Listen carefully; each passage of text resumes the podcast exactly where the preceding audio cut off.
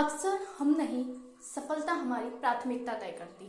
नमस्कार, मेरा नाम पूजा सेन है। आज आपके लिए लाई हूँ कुछ नया जीवन के उस पहलू को छूने की कोशिश करने वाली हूँ, जो हम सब के लिए ज़रूरी। जीवन में हर किसी को सफलता चाहिए, हर किसी को सफलता के मायने दूसरे को बताना चाहिए, हर किसी को प्रेरणादायक बनना चाहिए और सब ये सोच रहे हैं कि उन्हें अपने जीवन में सफल होना चाहिए। लेकिन इसके लिए आज सबसे ज़रूरी है अपनी प्राथमिकताएँ तय करना।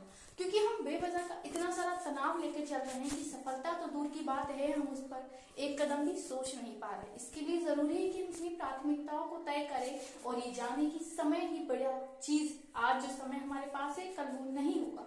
इसलिए हम अपने समय का सदुपयोग करें। उन चीज़ों को जो हमारी मनपसंद है, जिन्हें हम दिल से जाते हैं, एक समय के लिए उनका त्याग करके हम जीवन में आगे बढ़े और अपनी सफलता को हासिल करें। क्योंकि जीवन में बहुत ज़रूरी हो जाता है अक्सर न तेरा ना मेरा सफलता को तय कर।